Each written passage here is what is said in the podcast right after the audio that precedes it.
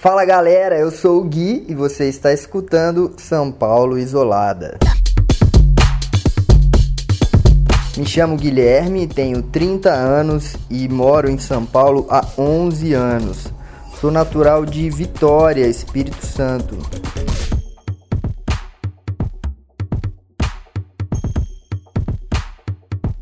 Fisicamente, eu sou branco, eu tenho 1,67m, eu sou bem magro, uso barba, tenho um cabelo curto, é, olhos castanhos, cabelo também castanho, um cabelo ondulado, nem liso nem encaracolado. E é isso aí. Para mim a pandemia ela chegou de fora. Foi a minha irmã que estava morando na Holanda, ela havia chego em São Paulo já com o vírus da Europa nessa primeira onda. Então foi muito assustador, né, preocupante no começo, é, que ninguém sabia de nada, né, era tudo muito muito incerto, tanto os riscos do vírus, né, as medidas de, de precaução, né, o que fazer, né, a gente ainda não sabia como que esse vírus se comportava, mas desde que ela chegou, ela ficou acho que duas semanas, nesses 14 dias que demorou para o teste dela sair, porque nem o laboratório aqui do Brasil ainda estava preparado para fazer esses testes, né. Eu, eu lembro que eu fui buscá-la no aeroporto e meio que brincando, né? Cumprimenta de longe, vai que ela estava com vírus e no fim ela estava. E depois disso eu fiquei essas duas primeiras semanas, que é quando eu, depois de encontrar com a minha irmã, isolado total de todas as pessoas. Acho que eu fiz o, a primeira quarentena logo no, no começo, antes de, de ser oficializado a pandemia no Brasil, mas logo que eu tive contato com uma pessoa que, que testou positivo. Então foi muito angustiante mesmo, né? Então a gente também ficou super na paranoia com essa coisa da, dos espaços, né? Do isolamento, do, dos talheres que ela comia, do quarto que ela ficava, das lençóis e das roupas e de toalhas. A gente cuidou dela como uma, uma pessoa com uma outra é, imunidade, né? Como se ela vivesse numa bolha ali no quarto dela, né? Até lembrei daquele filme Jimmy Bolha. Para ela foi, né, teve mais sintomas ali de, de febre e tudo mais, mas ela se curou rápido. Então, eu também fiquei aliviado ao perceber que na minha família pensei, né, bom, a gente tem uma genética saudável, né, resistente. Então, se a minha irmã chegou da Europa com o vírus e ficou tudo bem, eu pensei, bom, menos mal na minha família, mas acho que a, a coisa que mais me, me, me, impactou mesmo foi isso. Foi, olha, a, partir de, de agora, desse exato momento, a sua irmã tá, tá com o vírus, não tá se recuperando e, e você não pode mais encontrar com ninguém, não pode mais sair de casa. Foi bem real, oficial, assim. Vá no mercado, compre um, uma boa compra, porque você vai ficar um bom tempo sem sair de casa para nada mesmo. Você ficou lá em Palinhos?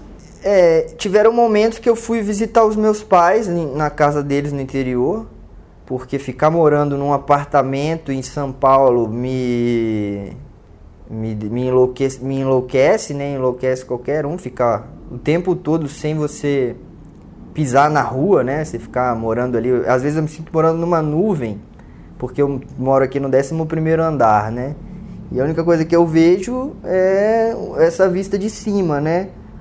A rua de cima, o movimento de cima. Então, observar as coisas dessa, desse ponto de vista aqui, do, da janela do 11 andar, eu me sinto numa nuvem, né? Que eu não estou lá na terra, lá embaixo, vivendo e acontecendo, porque é perigoso, né?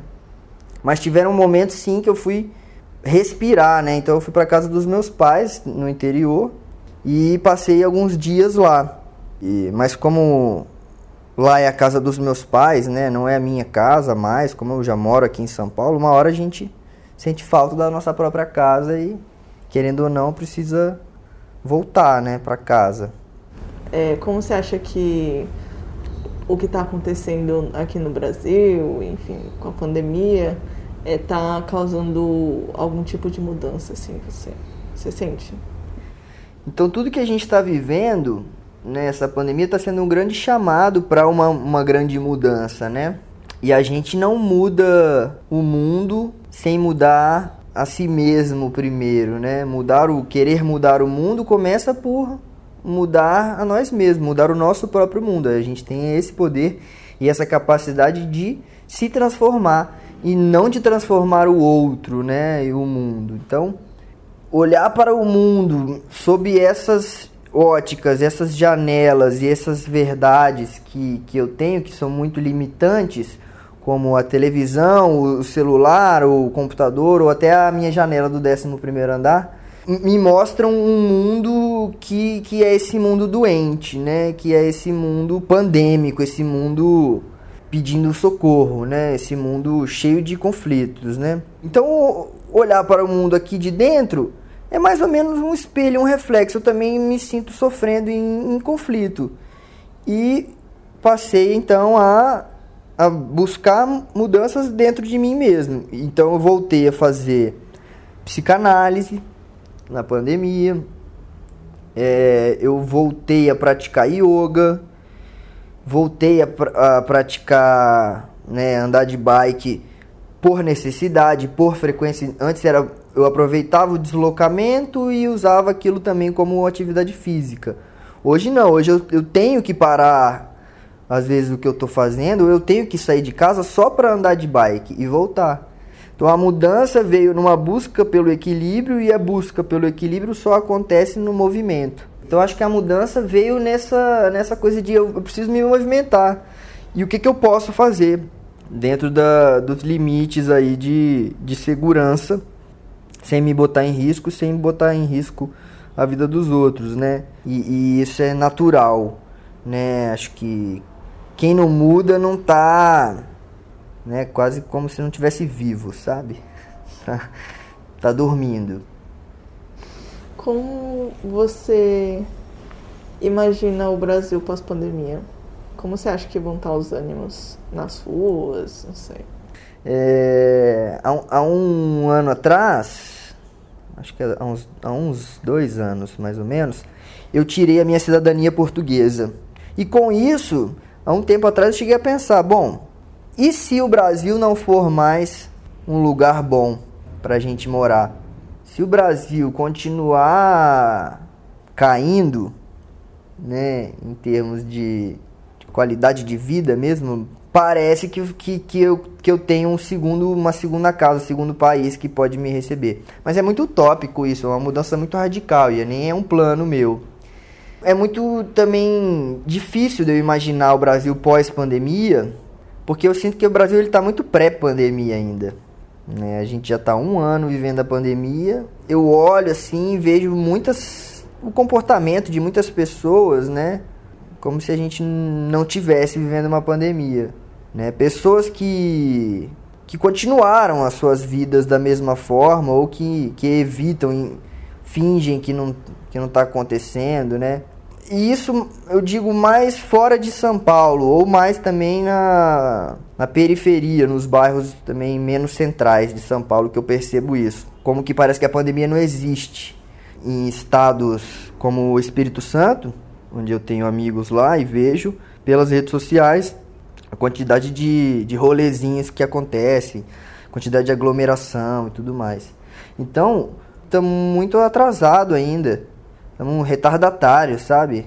E é difícil, por esse motivo, imaginar uma pós. Agora, eu espero uma mudança de governo e acho que com a mudança de governo por si só já vai trazer outras possibilidades para o Brasil, porque né, com esse governo atual que nós estamos, eu, eu sinto que ele só contribuiu para que o Brasil continuasse caindo né, em termos de, de conflitos e, e, e diminuir a qualidade de vida mesmo. Tá, tá mais difícil querer viver no Brasil.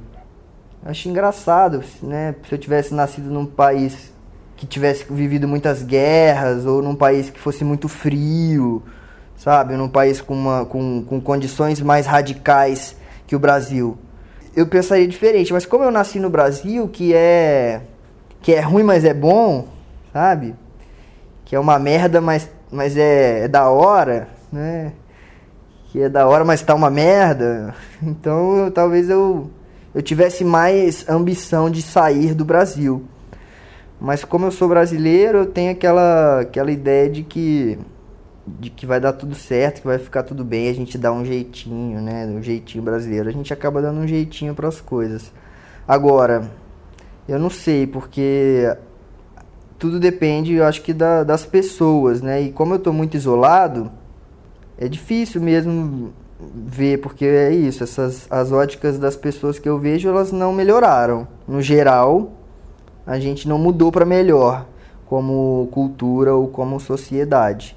A gente ainda está engatinhando nessa, nesse sentido. Como você avalia as autoridades lidando com a pandemia? Isso tanto o governo federal quanto estadual. Eu avalio péssimo, nota é, zero. né? Simplesmente por, por a gente já ter vacina, né? Por a gente já ter uma, uma prevenção aí para uma doença que já tem como a gente ter mais controle, digamos assim, né, nesse, nessa questão do, do sistema de saúde. Mas ah, eu avalio mal porque é muita é muita mentira descarada que se conta. É muito interesse. Ah, é muita gente má nesses cargos. E essas pessoas elas não pensam mesmo nas outras pessoas, elas não estão preocupadas com as pessoas como um todo, né? Por nós termos também é, advogados cuidando da saúde no Brasil, acho que a nota é, é péssima mesmo, né? A gente deveria ter médicos liderando esses movimentos, não advogados e políticos, é o que eu penso. E aqui em São Paulo? Olha, eu nem me sinto muito confortável para falar muito da, né, da, de como os órgãos estão cuidando aqui, porque São Paulo perdeu o prefeito há pouco tempo, o Bruno Covas, por um câncer. E São Paulo já elegeu um prefeito com câncer. E a gente tinha né, uma, um candidato bacana, o Boulos, que foi que era alguém que eu, que eu via como esperança e aí quando a gente tem uma cultura conservadora antiga, difícil de, de quebrar, né? Que a gente chama de coxinha, as coxinhas continuam sendo fritas ali na, no food truck. Então, por mais que tenha ali uma coxinha que ela já estava estragada, que ela ia explodir no óleo, e botaram ela no óleo mesmo assim para para ela estragar e, enfim. Quando você sai na rua agora, o que, que você nota de diferente? Como que isso bate em você? Olha, quando eu saio na rua, o que mais me choca são ver os estabelecimentos fechados, falidos, né? Ir em busca daquela loja que eu gostava de visitar, de consumir, e ela não existir mais. É, as pessoas que eu mais vejo na rua, pelo menos aqui perto de onde eu moro, são moradores de rua, não dá para falar que aumentou o número de moradores de rua, porque sempre foi grande aqui na, nessa região. Até vejo um ou outro de máscara, né? Mas você acha que realmente, né? Eu, eu penso, né? Faz alguma diferença para um morador de rua usar uma máscara ou lavar uma mão uma vez por dia? Né? Acho que faz pouca. Então eu, é, é, é louco isso, porque eu, eu vejo as outras pessoas na rua como inimigas né, como perigosas. Ó, não chega perto daquela pessoa porque ela está sem máscara, faça algum pré-julgamento ou um preconceito de que ah, essa pessoa ela não se cuida, não se protege, então ela, ela é um risco para mim. É meio, meio maluco, assim, ver meio que uma cidade meio fantasma, assim, e, e muito carro, mesmo assim, muito trânsito. Tem movimento na cidade, mas é um movimento mais de deslocamento do que era aquele movimento bairrista que tinha antes, né? Ali das lojinhas e tal acontecendo. Um princípio de Walking Dead aqui, perto de onde eu moro. É, você continua fazendo os, pro, os projetos? Como que anda? Projetos na pandemia, não? Na pandemia, eu, eu costumo trabalhar por projetos e cada projeto tem uma equipe, né, trabalhando no projeto. Então eu tenho esse trabalho online. São grupos, né, de empreendedores, de startups que participam de um programa de aceleração. E esse programa de aceleração tem encontros pontuais. Então a gente tem lá a nossa agenda com reuniões pontuais. Agora, o, os outros projetos audiovisuais que eu costumava fazer antes, eu acho que estou esperando um pouco, né, ficar mais mais seguro. Porque é tanto procedimento, tanto protocolo, que eu acho que isso não só encareceu, mas dificultou muito os processos. Eu acho que tem o trabalho que é essa ocupação que nos dá dinheiro, e tem uma outra coisa que, que é isso, buscar fazer coisas por interesse, por hobby, por prazer, e não só ficar, ficar tendo uma relação só de, de computador, e-mail, Facebook, WhatsApp, Instagram, que rede social que, que faz muito mal. Acho que a gente tem que botar a mão na terra, né, cuidar de um jardim, ter uma composteira, pintar, desenhar, fazer, né, não só coisas manuais, mas fazer algo que não seja por dinheiro.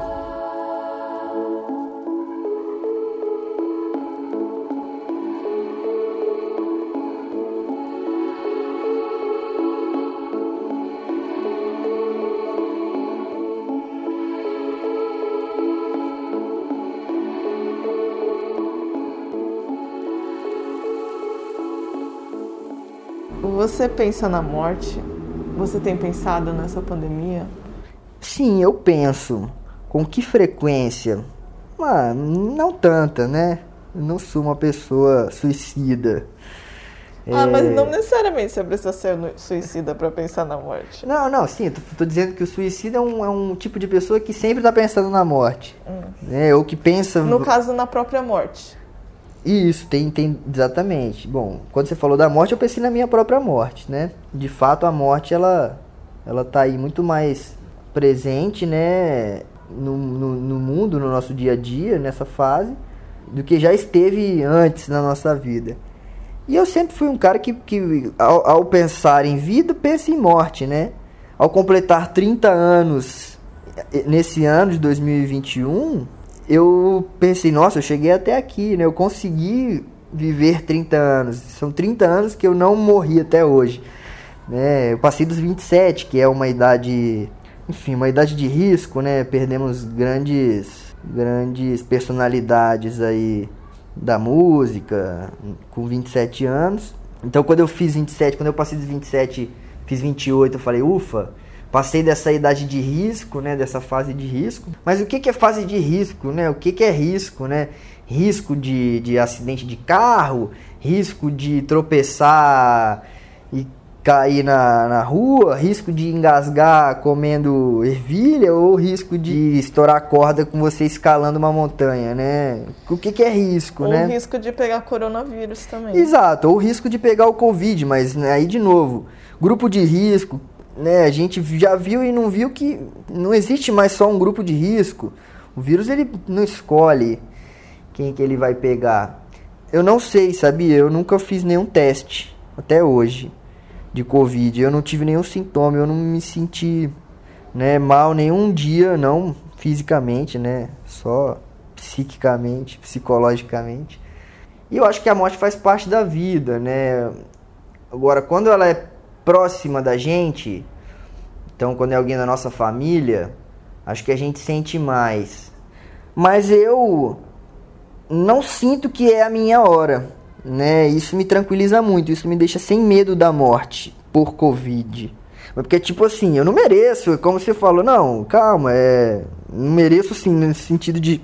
Se, se alguém acredita em Deus, de pensar assim, bom, Deus ainda não me quer lá, ele, eu ainda tenho alguma, ainda tenho coisas para fazer aqui na Terra antes de, de passar dessa para a próxima.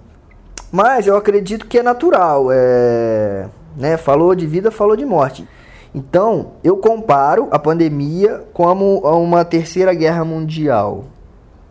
Eu também acredito em teorias que dizem que a mãe natureza está com sede de sangue e por isso vai morrer muita gente.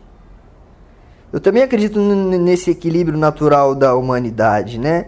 Em que o mundo, do jeito que ele estava, tinha gente demais. E no sentido de ter gente demais, não é porque não, não tem espaço para todo mundo, mas é porque superpopulações e a velocidade de crescimento com que a gente, como ser humano, cresce é muito mais rápido do que a velocidade com que a natureza se regenera, né? A gente explora e destrói muito mais do que do que replanta, por exemplo. Mesmo aqui no Brasil, porque tem essa questão é, de que existe essa vacina e ela estava disponível aqui no Brasil desde o do, do final do ano passado uhum. e não estamos sendo vacinados. E aí a, entra o homem né, na questão, não é só uma questão natural, né? Tipo, sim, houve um decisão... interesse e um controle de não salvar a população. Eu é. penso nisso, sim, eu acredito nisso, sim. Aí já não é mais natureza. É, já não é mais a natureza, ou é a natureza do homem. Porque que coincidência enorme que foi ter esse presidente nessa fase do, do planeta. A gente está aqui no Brasil. É uma coincidência, acredito em coincidências, né? Às vezes é, eu penso, tinha que ser alguém mal para controlar esse tipo de, de coisas como salvar a população ou não, dar vacina ou não, nesse momento de que, que parece que a gente não tem controle né, como é o caso do vírus. Ah, o vírus ele tem as mutações e agora tem a nova variante indiana e já estão vendo gráficos de países que por mais que, que, que vacinaram, está tendo uma nova onda. Então, eu penso que no fim morrem, morrem pessoas boas, mas morrem pessoas ruins também. Então, é uma, uma limpeza energética do planeta. Por mais que tivesse vacina, é isso. Tem muita gente que, que não acredita que a vacina salva, entendeu? Tem essa galera que é contra a vacina. Então, que, que ele mesmo fala, eu não vou tomar.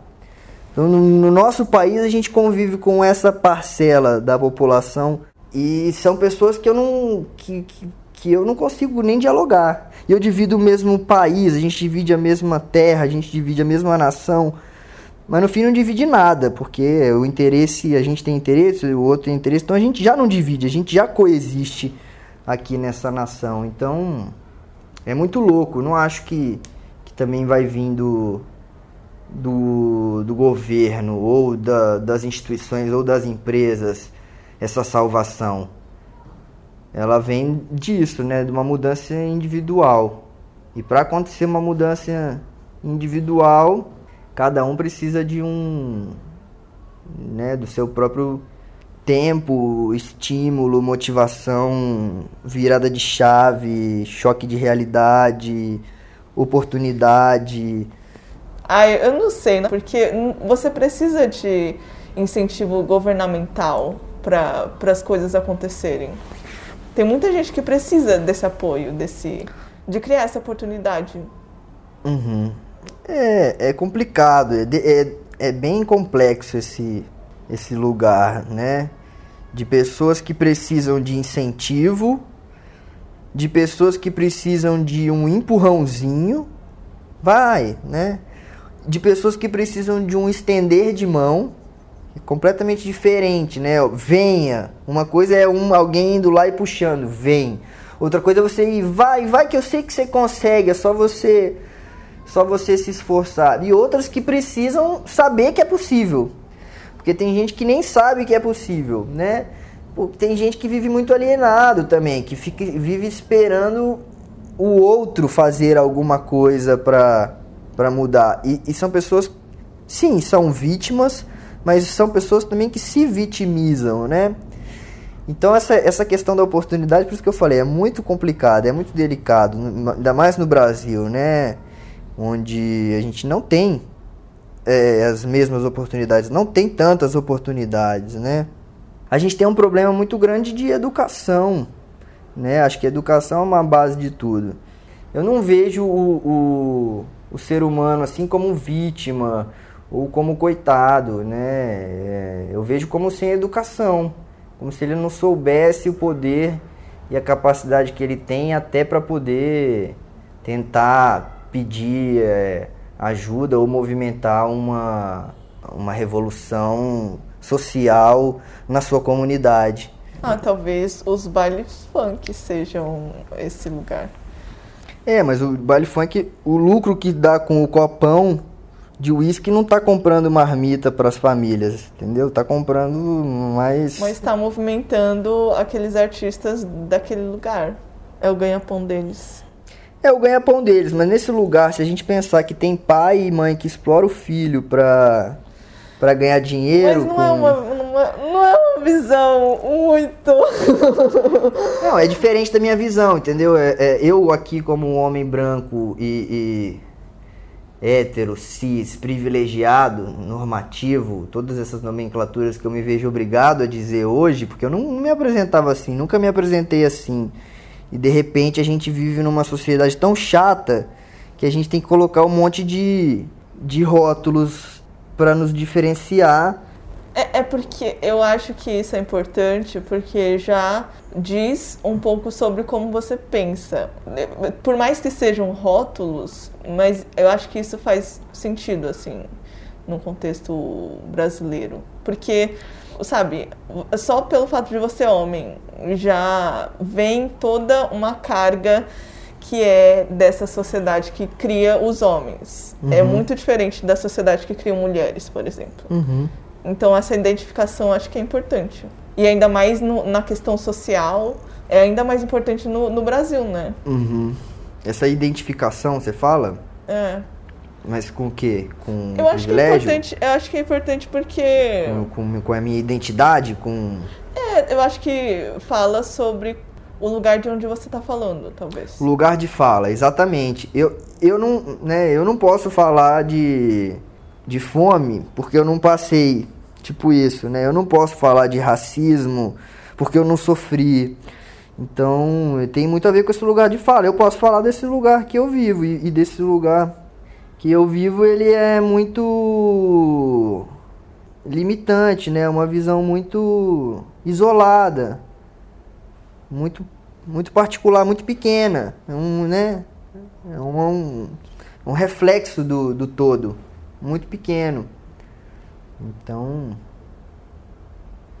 tô, tô até aqui pensando, né? Realmente, eu vejo, eu penso coisas diferentes mas eu também não estou militando essas coisas, eu não estou, né? Eu não estou gritando, né, pro mundo. Eu não estou estampando na minha camisa, né, nem na minha cara. Eu sou uma pessoa mais discreta, né? Mas ao mesmo tempo você fala que é chato fazer isso. O quê? Se identificar. Não, eu falei que é, o mundo está muito chato porque ele colocou todos esses rótulos, né? Ou todas essas regrinhas assim que. É que esses rótulos sempre existiram. Eu acho que agora a gente só tá falando assim, olha, isso existe. Olha. É, é porque sempre foi silenciado. Não, sempre e hoje existiram. a gente tá falando sobre Mas, isso. O, Mas quando, é eu digo, quando eu digo chato, é, é, no sentido do amigue. É meio que assim, né? Como se você esperasse que eu dissesse isso na minha fala, na minha apresentação. E, e, e, como se eu só estivesse dizendo porque eu estou me apresentando aqui para você nesse podcast, né? Mas se eu tivesse, não sei, me apresentando num, num outro, numa outra situação, provavelmente eu não usaria os argumentos para aquela situação. Me comportaria de acordo com o meio. O meio é a mensagem, então eu vou falar de acordo com ah, que, eu, que eu considero importante, né? Que eu estou vivendo e, e, que eu me preocupo, né? Então eu fico também me preocupo, bom, como é que eu vou ser visto, ver e ser visto, como que a sociedade vai ver e ser visto de uma pessoa que, que é completamente alienada dessas questões. Então, por mais que eu diga que eu, que eu acho muito chato, eu, eu entendo que isso, isso esteja acontecendo. Sempre existiu, mas hoje está ganhando muito mais força. Né? Hoje está sendo repercutido muito mais, hoje está sendo discutido. E aí a gente vive traçando esses perfis, tentando estudar o comportamento do ser humano. Mas nesse, nessa questão da linguagem é isso. Eu acho que a gente está inventando regras que ainda não foram oficializadas para a linguagem. Ah, mas a linguagem sempre foi assim, não? a linguagem ela é viva, É. né? Mas é isso que eu falo, tem muita coisa que é moda e tem coisa que, a- que, a- que as pessoas impõem e acham que agora você tem que me chamar de amigue e tal, e, e ninguém tem que nada. Acho que a gente vai... A linguagem é mais, mais forte do que, do que o próprio... Né, um ser humano dizer e, e dizer é isso é muito difícil. Ele precisa de que outros seres humanos repitam, acreditem e passem a dizer para que a, a, a língua então é, ganhe um novo significado. Mas ela é viva, ela é, ela é constante, ela está em constante transformação. Né? Mas eu acho que é tudo uma um momento assim de que a gente vive, tem a ver com essa fase de transição. Então faz parte dessa desse momento, né, chegar e a gente se, se apresentar dizendo, né, a cor de pele, dizendo opção sexual, que pra mim, né, opção, você escolhe ou não. O, o, que, que você gosta, você escolhe ou não, né? Você simplesmente gosta. É tudo muito novo. Então, é E- tudo muito rápido. Ainda a gente ainda está aprendendo a conversar como, como uma nação, ou não como uma nação no Brasil, mas como uma. É porque falar raça é um problema, mas como uma raça humana. A gente acha que está Ou brasileira. não, o humano, a gente está conseguindo olhar para o mundo e o ser humano tá, tá começando a aparecer como ser humano e não como indiano, chinês, americano, brasileiro. Acho que a gente está começando, tá? É muito precoce isso, mais do que a pandemia no Brasil. Mas a gente está começando a olhar, ou eu pelo menos, né? Começando a olhar, olhar para o ser humano como ser humano, para daí conversar e, e buscar ver, entender que tipo de ser humano que é aquele, né? Da onde ele veio, é como ele chama, ok, são, são perguntas legais, mas a gente só vai fazer depois de, de olhar e, e perguntar se a pessoa tá bem. Acho que é o, o melhor jeito de conhecer alguém é perguntar, oi, né? Como você tá? Quando a gente tem esse olhar para o ser humano. Porque quando a gente para e olha de verdade, a gente às vezes nem precisa perguntar. Só com o olho a gente já, já sabe. É, o que você quer para o futuro do Brasil? Eu quero para o futuro do Brasil respeito. Eu quero para o futuro do Brasil educação. E eu quero para o futuro do Brasil cultura. E o que você quer para o seu futuro? Eu quero para o meu futuro leveza. Eu quero para o meu futuro espaço. E eu quero para o meu futuro saúde. E quando eu falo de saúde, tem a ver com né, saúde física, saúde mental, como tem a ver bem-estar. Eu quero me incomodar menos com o mundo e participar mais do mundo como ele é. É me privar menos de participar do mundo porque ele é desse jeito, né? Eu quero enxergar o mundo com esse olhar de positividade, de mudança, de salvação, né? com esse olhar de sustentabilidade, com esse olhar de renovável, sabe? Eu quero pro futuro mais conexão com a natureza, menos tecnologia, sabe? Acho que a tecnologia ela ajuda, mas que ela também deixou para trás a nossa a nossa conexão com entre pessoas, com a terra, com, com consigo mesmo, né? Eu quero paz.